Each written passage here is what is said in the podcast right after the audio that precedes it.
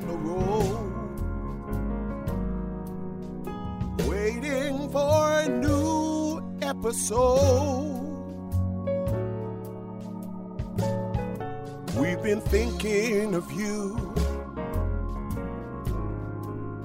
and just what you need. Oh, yeah, yeah.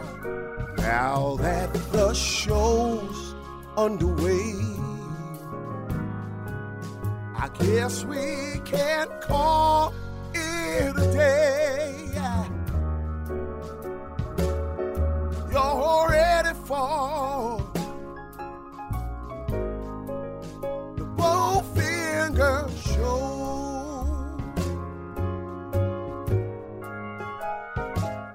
Happy Friday, and welcome back to another episode of the Bowfinger Minute podcast. Each week, Movies by Minutes hosts examine the 1999 Frank Oz directed comedy Bowfinger, one minute of screen time per episode. I'm Jim O'Kane from the Apollo 13 Minute and the Rocketeer Minute. And I am Jerry Porter from the Indiana Jones Minute, and I'm happy to be here, Jim. Jerry, thank you so much for being on board here for this kind of a ad hoc week. And, uh, Sure. and I understand you haven't seen the movie, so you get to do that do that one minute reaction thing. The, the minute here, the, the minute here starts with Daisy and Bowfinger talking about. Uh, well, uh, Bowfinger wants to give a stern talking to to Daisy, uh, and it didn't come out the way he expected. And then uh, we end in uh, Mindhead headquarters with uh, some uh, somebody with important information. So, uh, having seen nothing but this minute, how does how does the movie strike you generally, Jerry? Actually, funny. I mean that the the opening scene of this minute where you know he's, he's like you know he says like to Daisy, you know you and I are through. And she's like, why? And he's like, oh, you slept, you know, I, you know, you slept. What was it? You slept with. Jiff, Jiff. Yeah, and she's like, so. It's like I never thought of it that way. And I honestly, it's completely believable. Yeah, and that's what I kind of I don't know, I kind of like like if each of us had more of that, I think in our lives, at least I'll say this about myself. If I was a little bit uh, less stubborn in my thoughts and you know could crack some of the bedrock of thoughts, ideas, and uh, pre, you know predisposed to you know uh, opinions, I, you know it's actually really funny. And I thought, yeah, so I don't know, it works. Yeah, So- yeah. I- It, it, it, it reminds me of the old. There was a Rodney Dangerfield gag that he did where he said that uh, his wife cut him down to one time a week, and he said that's he said that's nothing. He says I, I know two guys that she cut out completely. Was- yeah, it's a, it's it's it's that kind of thing. I I kind of I don't know. It's it's it is like a 180 degree shift of I guess what you're supposed to think, or at least what he he just pivots on a dime. And there's something. I mean, yeah, it's funny, but I a part of me was a little bit like, you know what? Maybe I should reframe how I look at everything. yeah, yeah. It's uh, lateral thinking at its best. Mhm. um, and uh, yeah, it, it's uh, it's it's pretty impressive. I mean, this this could have this could have been played any way, but I mean, it's just they do it so perfectly deadpan. Um, I think Yeah. that's what that's what really sells it, and the fact that it can uh, like you get the joke even though you haven't seen the movie. Um, this is this is almost like a trailer. I don't know if it's in the trailer, but I think this would be like a trailer moment thing that you could you could you could use in a trailer. yeah. Yeah, it's um, yeah, it's it's a it's a fun little bit. The uh, the the next part of the movie, just just to keep get you up to speed, uh, the way that Bowfinger, Steve Martin's character, is is making this movie, he can't really afford to make a movie, so he has friends. Uh, this one friend, Dave, that we're seeing here, played by Jamie Kennedy. Uh, he's kind of a fixer, and he he works as a gopher on uh, Universal the Universal Studios lot. So he's been swiping old Arriflex cameras that nobody will miss, uh, and uh, so he's he's been putting them back every night. But the uh, the security guard catches him, and uh, uh, you know having having the name Kit Ramsey, which is Eddie Murphy's alter well Eddie Murphy as the action hero character written on the uh, the film can, uh, he kind of puts two and two together. A great Um, name. yeah, it's it sounds it sounds like somebody that would be in a in an action movie. Um, the uh, the third and last part of this minute is where uh, we get Terence Stamp as the head of Mindhead, which is kind of a Scientology knockoff. Um, uh, walking through this massive lobby where they have a they have a logo called "Truth Through Strength," which you know God knows what that means, but um, obviously he's going to be getting uh, information from uh, this this guard, this gate guard that works at Universal. But uh, and, and, of course, everybody in the in Mindhead is wearing these uh, paper tetrahedrons on their head, so it's just give an idea of who belongs. Um, I, you know, I actually, uh, you know, the one of the mother the one of the Scientology motherships is you know here in in Hollywood. Oh sure. And and I've had a few, uh, I guess exchanges. I won't call them run-ins, but um, exchanges. There was a time, uh, one time I needed to deliver something, um, uh, to Chick Corea's studio, hmm. which is Mad Hatter Studios, and it's a, it's I can't remember. I think it's you know it's it's in um, that's like Silver Lake or someplace. It's it's it's very close to Hollywood. And I went there, and I don't know a whole lot about Scientology. I mean, I, I, I you know, I, I guess I know, you know, sort of what's out there, what people think about, you know, sort of in general. But um, you do run into a lot of Scientologists here. And when I showed up at Chick Corea's studio, uh, you know, I was greeted by maybe five or six people, all of whom were wearing, you know, the blue button down with the khaki pants. And I was just like, well, this is just no different than Catholics. So I don't what's the big deal? I did all I did this already. You know, we did this at my Jesuit high school, but no, and everybody was super, super nice, super polite, welcome you in. I, they, of course, escort you everywhere. Yep. So you get escorted around. I'm walking through Chick Corea's studio, which is pretty badass and a and a very cool studio.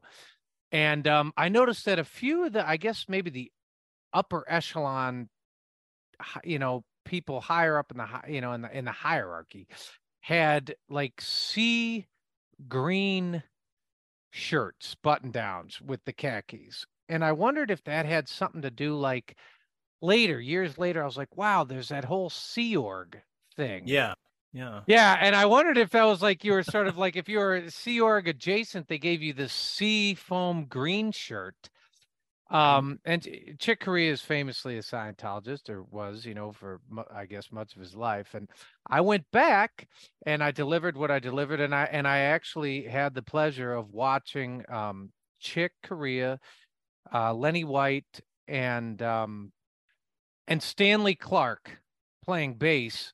So it's Chick, uh, Lenny White on drums and Stanley Clarke playing bass. And I sat there and it was just the three of them rehearsing and uh, me.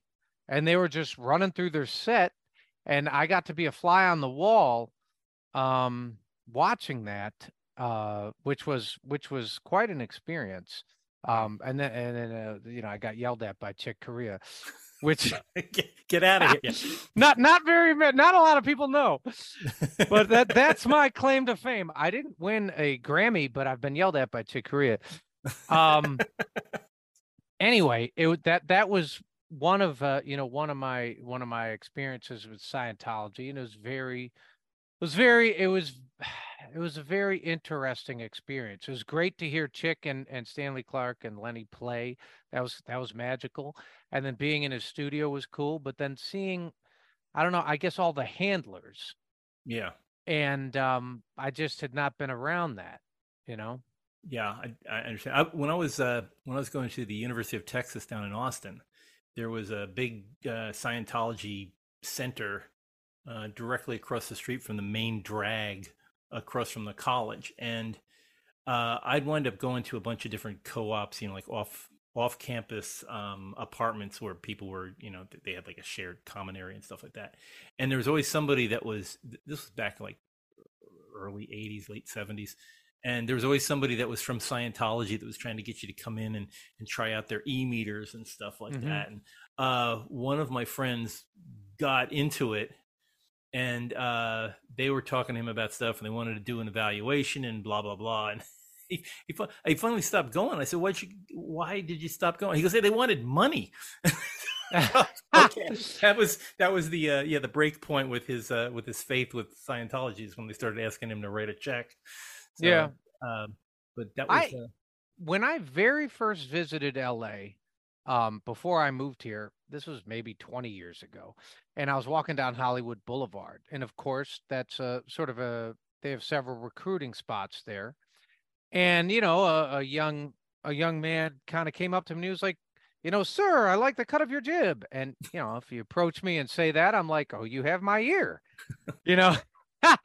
So I knew nothing about Scientology, nothing. And so he started explaining it and he's like, "Do you want to take the test? The E I don't know, it, it wasn't the, you know, it was it was some sort of entrance exam, uh, you know, yeah some- personality thing yeah, or personality thing. And I was like, you know, I had like 30 minutes to kill. And I was like, yeah, whatever, man, sure. And so I went in there and I did the little Scantron or whatever. And they kind of give you these, Was sort of like, you know, if if you're at work and you know no one else is there and you you know know that you can steal ten dollars from the register, do you steal? You know, do you steal and tell somebody? Do you put it back? Do you leave it alone? Do you steal it and then return it? Or, you know, they gave you sort of these moral uh conundrums or situations and you know i went through and i did it and the guy you know the guy kind of continued to butter me up. He's like oh oh okay faster. Well we can tell that you're clearly highly intelligent and you know um i was like oh thanks you know go on go on go on. And uh he, he you know it came up that at one point the kill switch for me is he goes well i mean we all know that um psychology is a pseudoscience and so that and i said oh i'm oh i'm sorry i didn't hear you could you say that again? And he said well yes we know psychology. You know have you heard of psychology? I said sure i've heard of psychology. He said well that's a pseudoscience. A pseudoscience is a fake and i said no no no no. I know all the terminology. I understand. I i don't agree that uh, psychology. As a matter of fact, my sister teaches psychology. So I said, I said to him, I don't, you know, we can just agree to disagree, and that's totally fine. And he was like, No, no, wait, wait. I mean, I just want. I'm not saying that your sister's in the right. And I said, No, I, look, everything's cool, man. I'm going to continue on down Hollywood Boulevard, and I wish you the best. yeah yeah go, go talk to the hulk uh, uh, Yeah, uh, yeah. yeah. Who believes in psychology? yes wow uh yeah it's it's just and it's it's just amazing the longevity of it all um gosh hubbard L. Ron Hubbard. L. Ron Hubbard. L. Ron Hubbard started in my hometown of Elizabeth, New Jersey. really? Yeah, yeah. He started out with Dianetics. He wrote about Dianetics back in the 50s when he was a science fiction writer. He got chased out of Elizabeth because uh, he's kind of like Joseph Smith with the Mormons. He get Yeah, he- it was he got- Nauvoo, right? Yeah, He yeah. was he- in Nauvoo. Illi- Was it Illinois and then Yeah. Missouri, St. Joseph? Was it St. Joseph, uh, Missouri? And Yeah, they didn't like him in Elmira. Was it Elmira? Elmira. That's yeah. That's, yeah. So uh, L. Ron Hubbard uh, started in Elizabeth, New Jersey, and he started um, having people in to go over uh, their personalities and, and examining how they were, you know, wh- where their engrams were and things. And he got brought up on charges by the uh, uh, the New Jersey Council of Psychiatrists. Really? Because he was practicing psychiatry without or psychology without a license. And uh, he packed it up, and I, I think he moved it to California at that time. He may have moved it to Florida, but I think he, he bounced around the country trying to find a place where he wasn't going to get arrested for it. Um, right, right. uh, yeah, but it all it all started when we were. he was in the same. He was in you know like within blocks of me before when I was when I was a little kid. Didn't you know? I didn't know all this stuff was going on. Um, but hearing about it later and reading about his history, it's like, wait a minute, he's from my town. So Did you um, did, did you ever read Dianetics? I started to, and it just got. It, it, it sounded like a lot of things that you wanted to hear. You know, I, I mean, I don't, I don't know if you, if you, if you went into the thing and it's like, I- it's ba- basically telling you everything that you're doing is right, and you have to get over your, and like, uh, and all full of um sparkling generalities that you I- could. God, that's fascinating because I read, I started it as well. I started reading Dianetics, you know, a, a- a- and I got to like page 35 or something, and I had the same experience. It's like, you know, are you ever sad? I'm like, sure. congratulations, turn the page. Yeah, exactly. know, yeah. yeah, yeah. It's like, do you ever feel like you know something that other people don't, or do you ever feel like you have a premonition of something happening and then it happens? Really? Yeah. So it's yeah, it's it, it it's perfect. I mean, Barnum discovered it long before uh, L. Ron Hubbard did. So it just it's it's just amazing, you know. And it's like they're all best selling books and stuff, and he figured he figured out how to how to market this thing, and it just Mhm. it, keep, it keeps going and going. So just Well, I Um, think you know, like like certain things, like if if you have a place to go and a meeting to go to on Wednesday night, look, Wednesday night can be very very lonely. yeah, You know, a if you don't you're a long way thing- from the weekend. Yeah. Yes, and and you know, uh, that's why I think you know the NBA and you know does so well, and you know uh, that's why you know Monday night football and Thursday night football, and so, you know there's all sorts Yeah. of you know people like sitting down and having a thing to do at seven o'clock. Yeah. And you know if there's a meeting a meeting going on and there's other people and everybody's wearing blue and you're accepted and you don the blue and then pretty soon you're like you know what there's a thing here like i'm not lonely Yeah. that guy over there was nice and he introduced himself to me you know you go Yeah, home yeah, you're like i did something tonight Yeah, it's that it's that urge to be social, even if you can't be social, if you don't have the tools for it, and you have all these people, like you're saying, telling you these glittering generalities about how you really are. Your life is really better than you think it is, which is a positive thing to say. sure But yeah, but it's easy to hook people in with something like that. I mean, it's all the you know, it's like Dale Carnegie turned up to twelve. Um, but you know, and, and it's it, everybody's everybody's favorite topic is themselves. So if you keep pushing their favorite topic in their face and turning it turning it toward how they can be a bigger person than they are by being part of your group, yeah, that's- I think that's how a lot of social institutions work, and he's just managed to figure out how to capitalize on that. Well, if you know, uh, taking it back to uh, this minute and the opening part of this minute, you kind of think, yeah, all right. So Steve Martin's, you know, you know, uh, you know, Heather Graham's like, so, and he's like, oh, I never thought of it that way. You're like, all right, well, Scientology does a little bit of, you know, if they tell you like, hey, you're not doing that bad, and you're on the right path, and you're, you know, your life isn't terrible, and you're you you just stick with the program, and you're doing great. It's a Wednesday night and you're not alone and you don't have to be lonely. And hell, you're doing a terrific job, you know, right there. Oh, I never thought of it that way. Yeah, it's it's pr- it's yeah. Who, I mean, who doesn't want to hear that? Yeah, yeah, yeah. It's it's it's amazing. It's I- it Oh, the dude on go- Hollywood Boulevard told me I was clearly intelligent. I'm about to write him a check right now. yeah, you're a man of wealth and fame. Yeah, you, you'll be putting on the putting on the paper hat in no time. Wow. Well, well, Jerry, this has been a, a great end of this week. I really appreciate you coming on and, and chatting about a movie that you haven't seen. I hope you get a chance to see the whole thing because I, I think you I think you'd like the movie.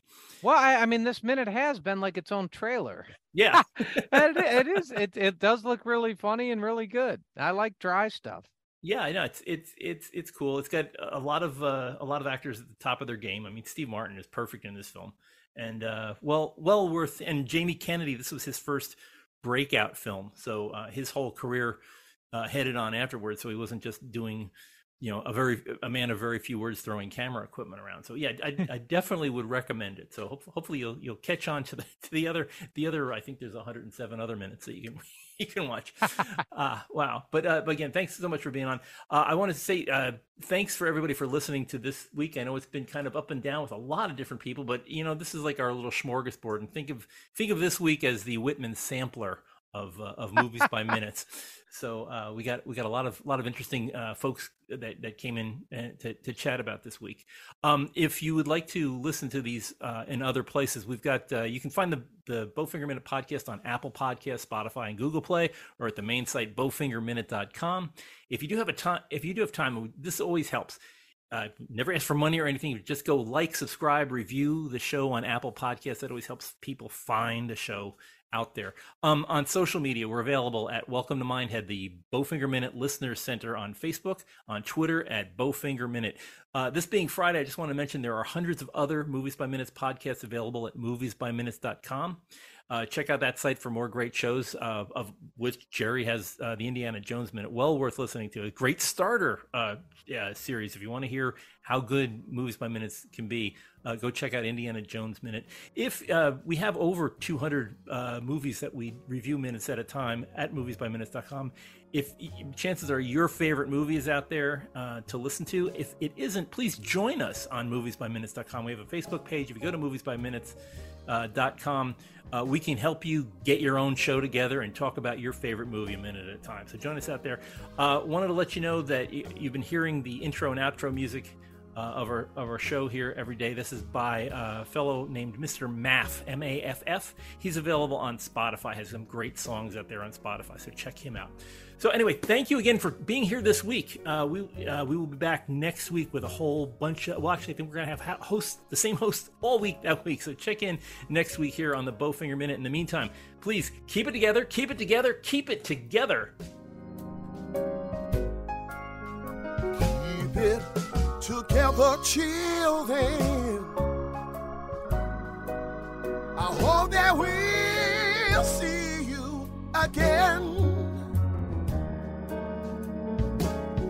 Cause there's always one more